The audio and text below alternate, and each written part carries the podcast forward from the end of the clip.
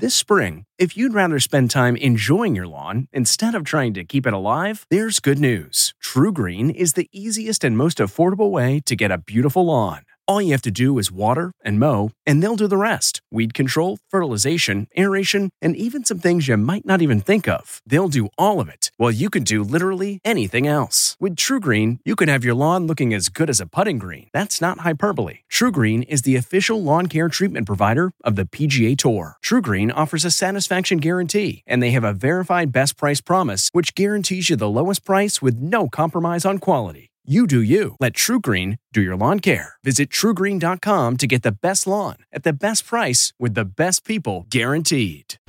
The wedding that wasn't. I'm Deborah Norville with the Inside Edition Inside Report. Courtney Wilson was touring a lavish estate outside Fort Lauderdale as a potential buyer. It had a manicured lawn, pool, grand rooms, a bowling alley, and a massive bar.